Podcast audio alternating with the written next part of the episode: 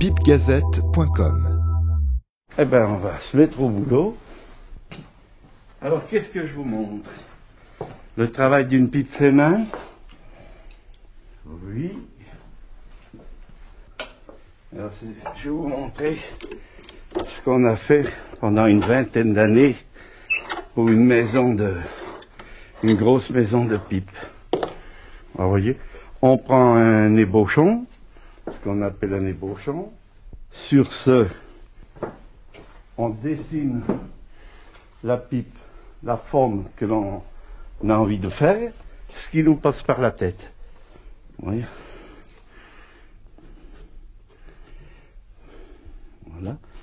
Une fois dessiné la pipe, on découpe à la scie le dessin qu'on a fait, on perce le foyer, on fait une amorce de tige,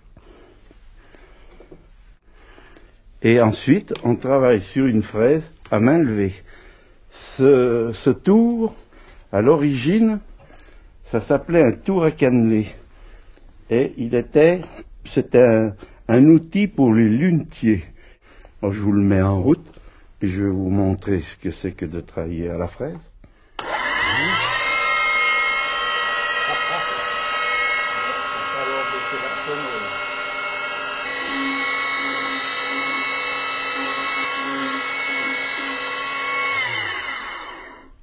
Voilà, on donne la, la, forme avec cette fraise plate. Ensuite, on change de fraise pour aller dans les angles. Et puis, vous avez donc fait une forme de pipe qui est tout à fait différente des pipes classiques que l'on fait à la machine. Parce qu'une pipe classique, elle est faite en trois parties. Il y a trois machines, euh, quatre, disons quatre, avec euh, quatre machines. Vous faites quatre passes et votre pipe est faite quand c'est des pipes classiques que nous, c'est tout à fait différent. C'est des pipes qui ont toutes les formes possibles et inimaginables.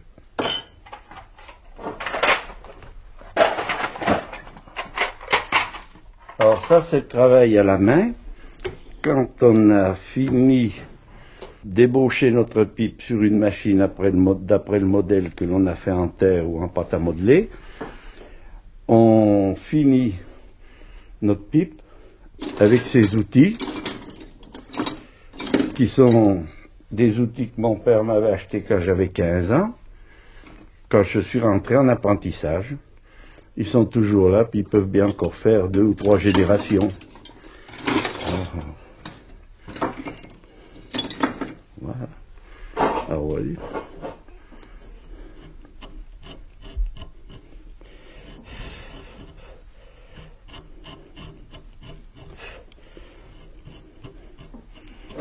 Alors la finition se fait comme ça. Ensuite vous avez vous avez la bouche, les oreilles, le nez. Alors après si on, on veut bien finir le travail qu'on a fait à l'outil, c'est au papier de verre. Alors ça c'est plus long parce qu'il faut passer partout dans les petits endroits et puis on fait tout ça à la main quoi.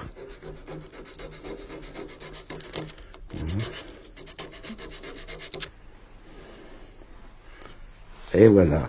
Oh, bien entendu, ce que je préfère faire le, plus, c'est des portraits, surtout à l'heure actuelle maintenant, parce qu'en prenant un petit peu d'âge, on travaille, j'ai l'impression qu'on travaille mieux qu'avant, alors on, aime mieux faire des choses plus compliquées, des belles pièces. J'ai encore beaucoup de projets pour agrandir la collection qui se trouve au musée. Et quand je fais une belle pièce qui dure une quinzaine de jours, trois semaines, tout dépend, alors là, là, c'est le pied, quoi. Là, là, c'est les fables de La Fontaine. Alors, vous avez le corbeau, le renard, le et la tortue, le perrette et le poteau, le, chat et le rat, la cigale et la fourmi, le lion et le rat. Et ensuite, vous avez la série de musiciens.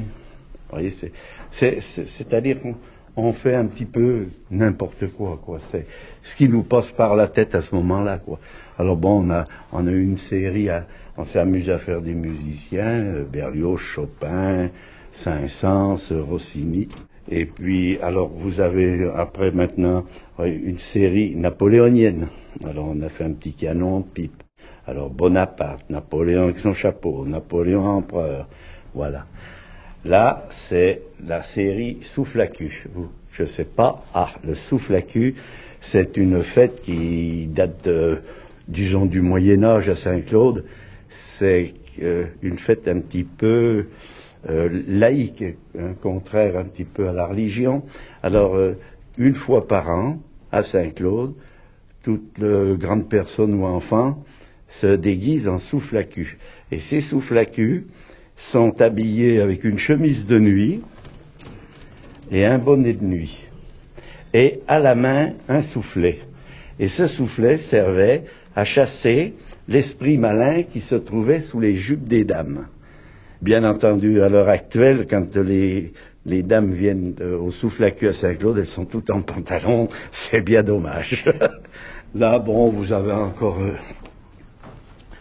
disons, une petite série sur le rugby, puisque le rugby, c'est le sport qui m'a fait venir ici.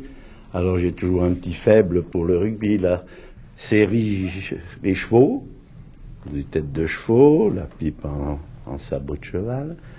La série bœuf, taureau de combat, bison, lion, serpent, panthère.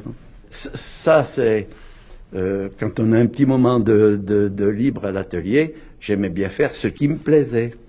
Et sans, espoir de le vendre. D'ailleurs, je n'avais pas du tout l'intention de, vendre. Moi, je faisais ça pour mon plaisir.